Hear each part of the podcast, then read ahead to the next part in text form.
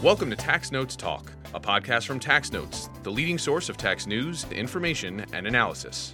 Welcome to the podcast. I'm David Stewart, editor in chief of Tax Notes Today International. This week, State Status Update.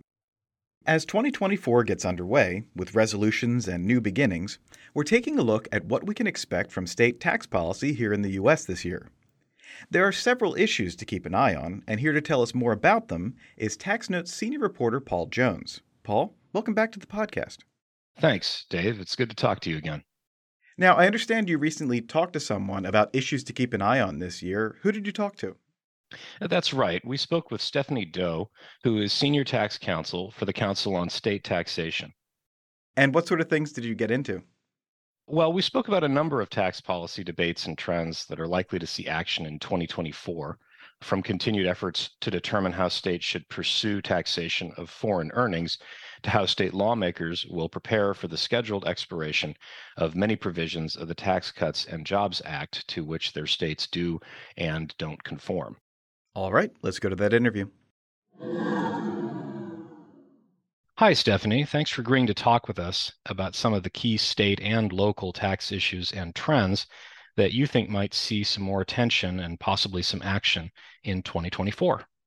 Hi, Paul. It's so good to join you to talk about my favorite tax topic. Looking forward to the new year. Yeah. And we spoke uh, before this recording just to catch up on some of these issues. And one of the things that you talked to me about when we spoke is that the time is obviously drawing near when some of the provisions of the Tax Cuts and Jobs Act are set to expire. Obviously, there's been some talk in Congress about potentially raising the SALT cap or just letting it die. And there are other provisions that are coming to a close or that may be extended. And state lawmakers obviously put a lot of time after the Tax Cuts and Jobs Act passed determining how to conform, whether to conform, or how not to conform to the Tax Cuts and Jobs Act. You know, as we come up on the expiration date, you know how is this going to impact states? What are some of the decisions that they may have to make and what are some of the implications for taxpayers that you think we might see some work get done on in 2024 just as the states were beginning to settle on how they were going to address all of the various tax cuts and job act provisions states have to go back to the drawing board and figure it all out again and legislators are beginning to proactively look at the impact of these looming sunset dates and preparing for what could possibly be in store at the federal level. And for the sunsetting provisions, almost all of the individual estate and pass-through provisions will expire. The collective impact for states that conform to the Tax Cuts and Job Act is that individuals are going to get hit with larger income tax bills. So state legislators are beginning to review the impact of, of these provisions on a provision by provision basis. For example, we've seen Utah's interim tax committee begin this process publicly, including setting up a general timeline needed for the state to act on these sunsetting provisions if Utah decides to do anything at all. For businesses, the sunsetting provisions for 2025 won't nearly have as big of an impact as for individuals. For uh, the C corporations, the corporate tax provisions with the largest federal tax impact that is sunsetting is probably the Section 168K bonus depreciation provisions. But states generally have already decoupled from these bonus depreciation provisions. It's not like some of the monumental shifts in corporate taxation, such as the way foreign earnings are treated on an ongoing forward basis with the existing TCJA provisions. That said, though, the big question mark is what is Congress going to do about these sunsetting provisions? Is Congress just going to extend out these provisions? Will Congress see this as an opportunity to evaluate the Internal Revenue Code again? Or maybe some pay fors for extending certain TCJA provisions? There's quite a bit that could be up for consideration. And I'd assume that that includes some of the tax policy ideas from Biden's tax proposals from a, a couple years ago. And the second big question mark is timing. We've seen Congress work right up to the 11th hour and even past the deadline, which is becoming more and more the standard of operations.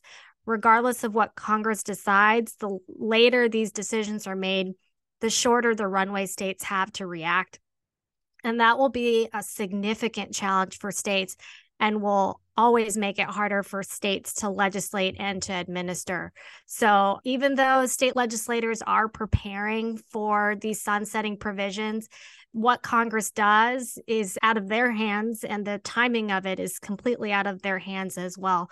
So, we'll see what that looks like, but we are seeing states prepare for it in this upcoming year. Yes, and as you mentioned with the timing, it, it can't be helping things that we're also obviously heading into an election year.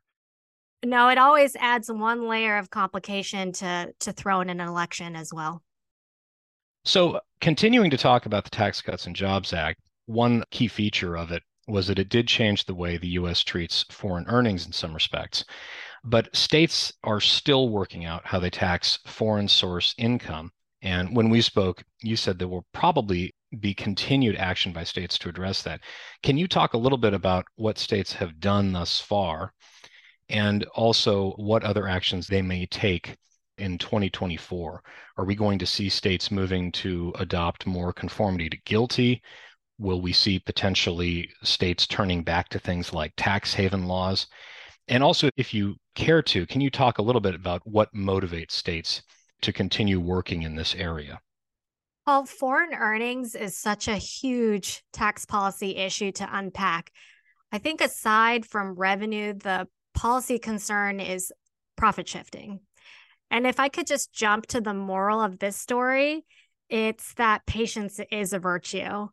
You have the OECD, the Organization for Economic Cooperation and Development, working on multilateral tax treaty agreements to address base erosion and profit shifting, a huge, monumental, and ongoing task that is continuously being addressed at the international stage, and rightfully so. But this is where impatience has set in and has led to fractured unilateral actions. And those unilateral actions are seen at the international level, but also states as well. And these are where we're seeing various different state legislative ideas and initiatives. And many of these state legislative ideas have come from what we've seen transpired within this international debate, but have been taken in a snapshot of time that doesn't really account for the broad understanding of where these ideas and initiatives came from. So, for example, one of which you mentioned is tax haven laws, which is in essence requires the inclusion of income stemming from a certain listed country or jurisdiction that is deemed to be a tax haven for companies who use these jurisdictions for profit shifting purposes. And this tax haven list came from the OECD's list of uncooperative tax havens but that is defunct now because jurisdictions on that list have been removed from the list because they have made changes to get removed from what I call the OECD's naughty list. But some states still consider this old, defunct list a great place to start addressing profit shifting. It's a simple idea and it's very digestible. If you're on this list, you're considered a bad jurisdiction that facilitates profit shifting. So we should try to correct that.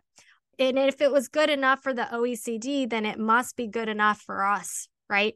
And I think that's absolutely wrong. You can't take a defunct list that has already outlived its use, but we still see this legislation pop up. Tax haven legislation is really demonstrative of why profit shifting is best addressed at that international level because profit shifting is first and foremost an international issue.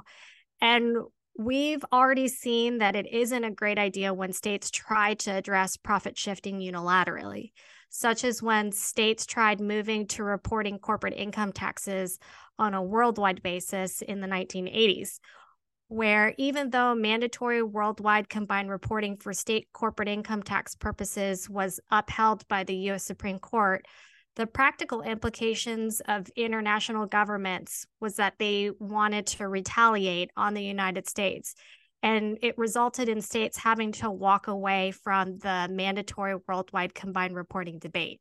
But nevertheless, we saw this year a few states consider moving from a water's edge based filing to mandating a worldwide based filing for corporate income tax purposes. Notably, in 2023, Minnesota and New Hampshire both considered shifting to a mandatory worldwide combined reporting, and both of which failed. Minnesota, instead of moving to a worldwide filing system, changed its treatment of global intangible low tax income, GILTI. And in Minnesota, GILTI is now treated as dividend income without any factor representation. So it's not included in the apportionment calculation and raises huge constitutional concerns. And prior to this change on the treatment of GILTI, Minnesota had subtracted GILTI when computing Minnesota's corporate franchise tax. I think TCJA's foreign income provisions such as GILTI has spurned a renewed discussion on profit shifting at the state level. And i don't see that waning anytime soon. The mechanisms will vary whether it be tax havens conformity to GILTI provisions or adopting worldwide combined reporting and if anything, the sunsetting provisions, even though they don't relate to foreign income provisions for corporations, will still be an opportunity to discuss profit shifting that many legislators just can't resist missing. But this is such a monumental issue that it really is best left for the international community to resolve first. Support for this podcast is provided by the University of California Irvine School of Law Graduate Tax Program. This preeminent and innovative program prepares students to practice tax law at the highest level, in the U.S. and abroad. Featuring a low student to faculty ratio, cutting edge technology instruction, and dedicated career support, UCI's graduate tax program helps prepare students for a future in tax law. Program graduates are placed in top tax related industries, practicing law in many major U.S. cities. Applications are open now. For more information and to apply to this highly selective program, visit law.uci.edu/gradtax. That's law.uci.edu/gradtax. Let's switch to a different ongoing trend. This relates to the growing efforts by state governments and also other organizations, including notably the Multi State Tax Commission, to work on how states can or should go about taxing digital products and digital services. Obviously, a high profile example is the controversy over Maryland's digital ad tax law. So, regarding this topic, what developments on this front do you think we're going to see in 2024? And also, since I believe this is a topic that COST is working on, what are your interests in this and, and how is your organization pursuing them? Paul, this is a perfect segue because Maryland's digital advertising tax is based on digital services tax regimes that were unilaterally created by some foreign jurisdictions as a result of the pace of the OECD's project to build consensus on how to deal with the digital economy. Again, similar to how we've been dealing with foreign earnings, patience is a virtue there's a lot of layers to unpeel on this onion, but I would put Maryland's digital ad tax and other digital services taxes, such as data taxes, separate from state taxation of digital products and services within a traditional sales and use tax framework. But there are definitely overlapping issues, such as how it is challenging to capture what it is, how to measure it, and where the value is created. But there are fundamental differences between digital services taxes, such as what we've seen in Maryland, and dealing with the digital economy within a sales and use tax framework.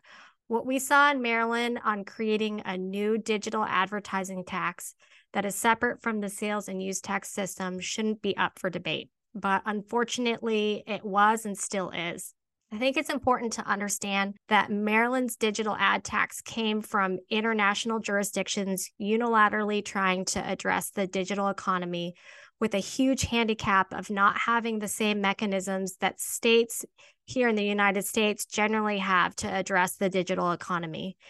Interestingly, the solution internationally within the OECD building unilateral consensus, though, are the same mechanisms that the states in the United States have generally already adopted here that capture the digital economy, primarily economic nexus and market based sourcing.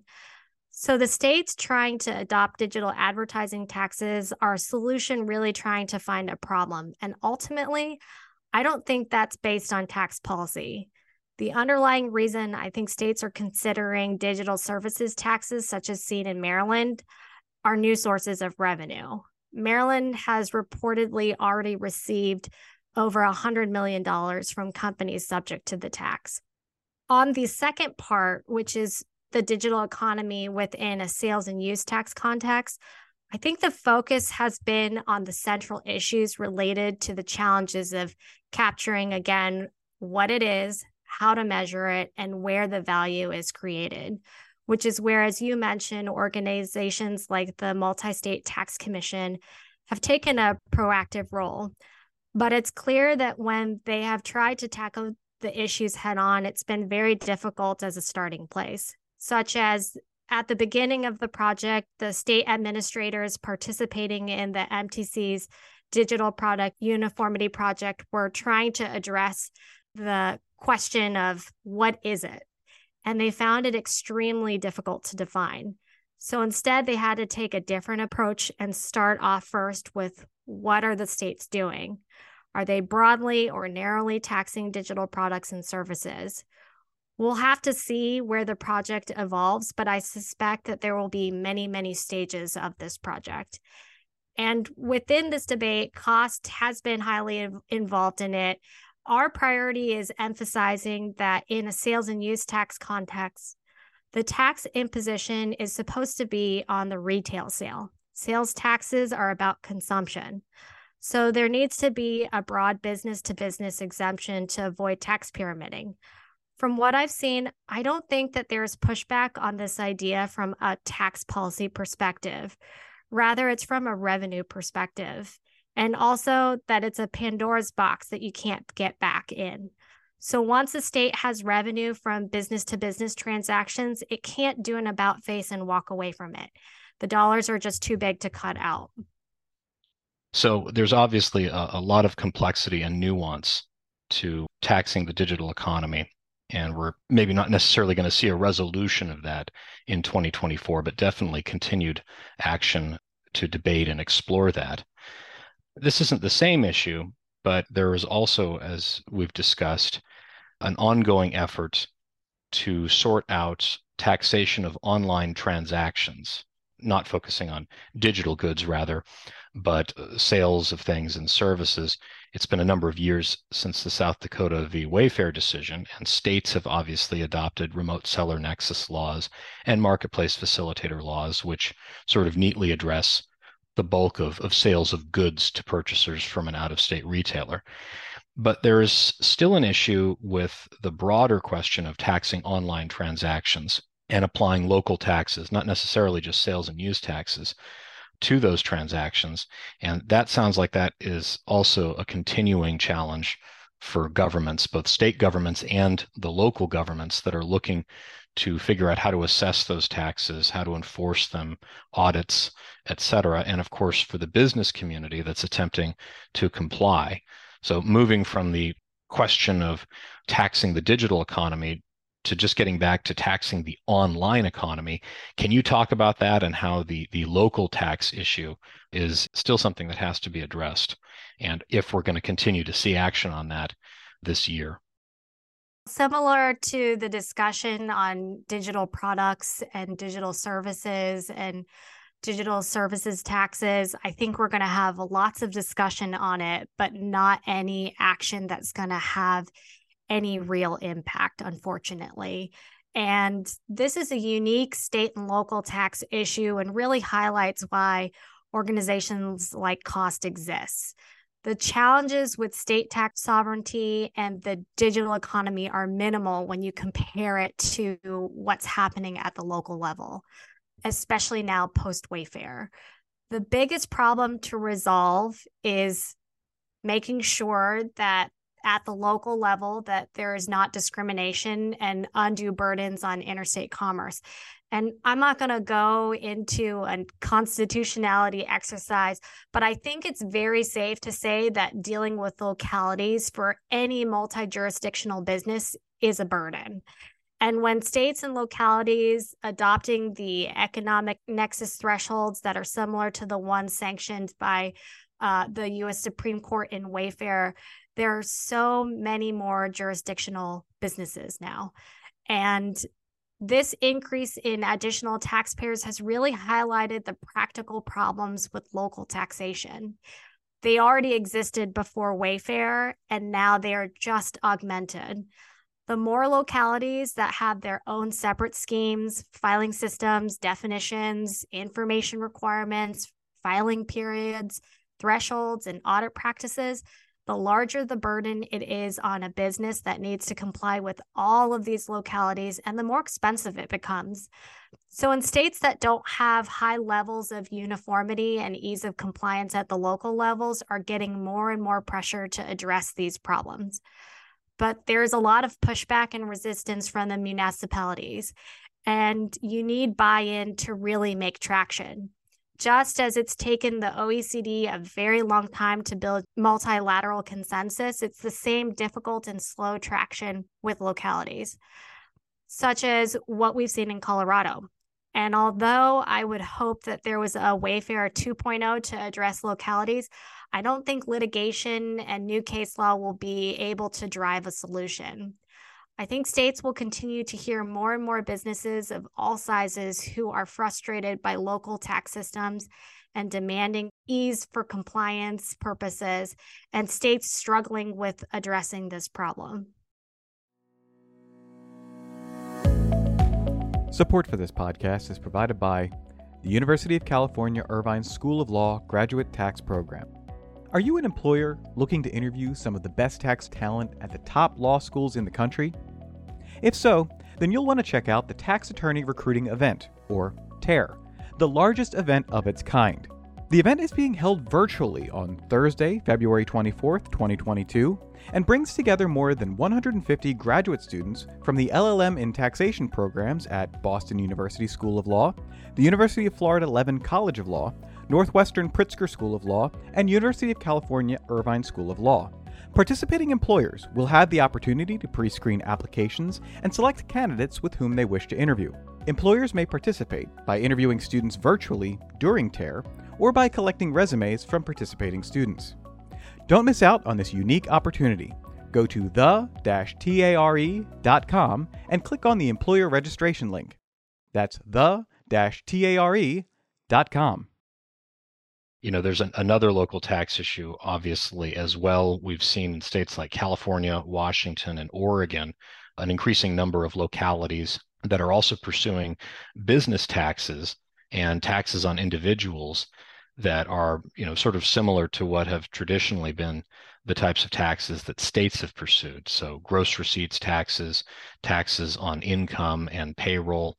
Most recently, in 2023, Salem, Oregon tried to create a local payroll tax that was rejected by voters in November. But obviously, that presents a lot of complications for businesses. It also appears to be driven, at least in part, by a desire by these localities to generate revenue to address some of the challenges they're facing.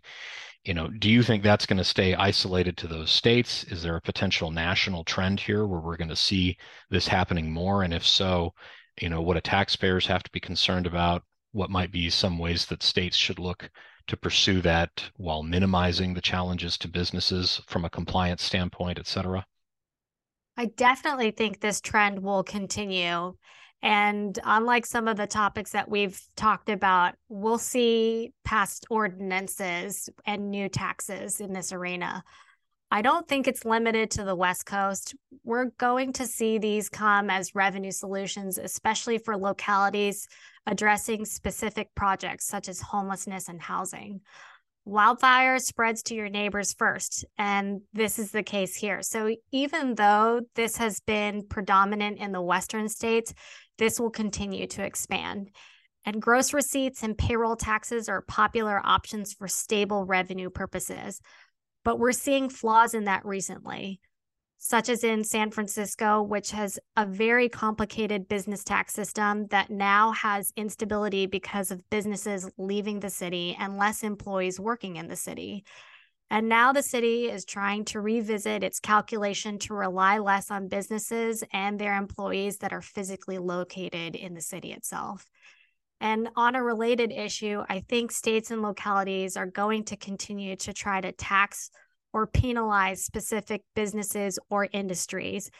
We've seen that with the Maryland digital ad tax, which we've talked about, but other types of taxes that we haven't touched upon are the capital gains taxes in Washington or even California's penalty on excess oil refinery profits. So let's shift to our last question here. We've talked a lot about taxes and their impact on governments and businesses, but there's one area that I think we've seen some action on in 2023, and we may see some continued action on that has a much more direct effect on ordinary people as well as businesses, which is property tax cuts. We've obviously seen tax cuts in recent years when a lot of states were looking at large surpluses. Some of those were one time, some of those were, were structural. But uh, I know that I covered uh, efforts by, for example, Texas this year. And I've seen a couple other states in which legislatures are also looking at reducing property taxes or even controlling the growth of property taxes for residents. Uh, I don't know if this is an area that you focus on, but what do you think we might see uh, in 2024 with respect to property taxes, business property taxes, sure, but also uh, just for regular people in states where property taxation is a major source of local revenue and potentially also helps offset state costs. Well, property tax relief is going to take more of a front stage this upcoming legislative session, especially for states that are still doing well financially, and especially because of the upcoming elections. This has been a double edged sword resulting from COVID, and I don't think it will ever go back to a complete return to office protocols. So we have out of state residents who have moved to other states, and the overall influx of residential property transactions over the past few years has really driven property valuations up. If states can give it, we'll see more proposals for property tax relief. I think we'll also see states trying to do more with less in this space. Delayed valuations are stretching assessors thin. So I think we'll see states trying to find solutions around that, such as extending valuation cycles. But a big question is whether or not this property tax relief will include businesses or if businesses will be outside of that conversation we saw in 2023 Colorado have a special session to provide a short term relief on property taxes. But unfortunately, there was no property tax relief given to businesses. And Colorado has set up a special commission to try to provide a more holistic property tax relief. But it's really to be seen whether or not businesses will be included as part of that discussion. So, to be seen in this upcoming legislative session. Yes, and obviously that and the other issues we've discussed and many more will be of interest, and hopefully we can uh, connect again soon and talk about those as they happen. Stephanie, I've really appreciated it. I'm sure our listeners have as well. And just wanted to thank you again for sharing your insights. Thank you so much for having me, Paul. And now, coming attractions. Each week we highlight new and interesting commentary in our magazines. Joining me now is Acquisitions and Engagement Editor in Chief, Paige Jones. Paige, what will you have for us? Thanks, Dave. In Tax Notes Federal, Tom Cullinan examines how IRS settlement initiatives can improve compliance. Kathleen Delaney Thomas proposes a new quarterly form sent to independent contractors that would inform them of their quarterly earnings and their obligation to remit estimated taxes on that income. In Tax Notes State, three Eversheds Sutherland practitioners provide an overview of incentives available for data centers. Four practitioners review state tax developments from 2023 and make predictions for 2024. In TaxNotes International, four tax professionals provide their opinions on Moore v. United States and the taxation of foreign earnings. Oliver Hoor examines the European Commission's directive proposal on transfer pricing and evaluates its purpose and potential. And before we go, a special announcement. We're excited to announce Professor Reuven Avi-Yonah as our newest columnist here at Tax Notes. His weekly column, Reflections with Reuven Avi-Yonah, will feature his take on the latest trends and topics in international taxation. Read his first installment, titled What is the Best Candidate for a Post Moore Constitutional Challenge, in the January 1st issues of Tax Notes Federal and International. That's it for this week. You can follow me online at TaxStew, that's S T E W, and be sure to follow at Tax Notes for all things tax. If you have any comments, questions, or suggestions for a future episode, you can email us at podcast at taxanalyst.org. And as always, if you like what we're doing here, please leave a rating or review wherever you download this podcast. We'll be back next week with another episode of Tax Notes Talk. Tax Notes Talk is a production of Tax Notes. You can learn more about us by visiting www.taxnotes.com/podcast. When major media wants the straight story, they turn to Tax Notes. Thank you for listening, and join us again for another edition of Tax Notes Talk. Tax Analyst Inc. does not provide tax advice or tax preparation services. Nothing in the podcast constitutes legal, accounting, or tax advice. A full disclaimer is included in the transcript.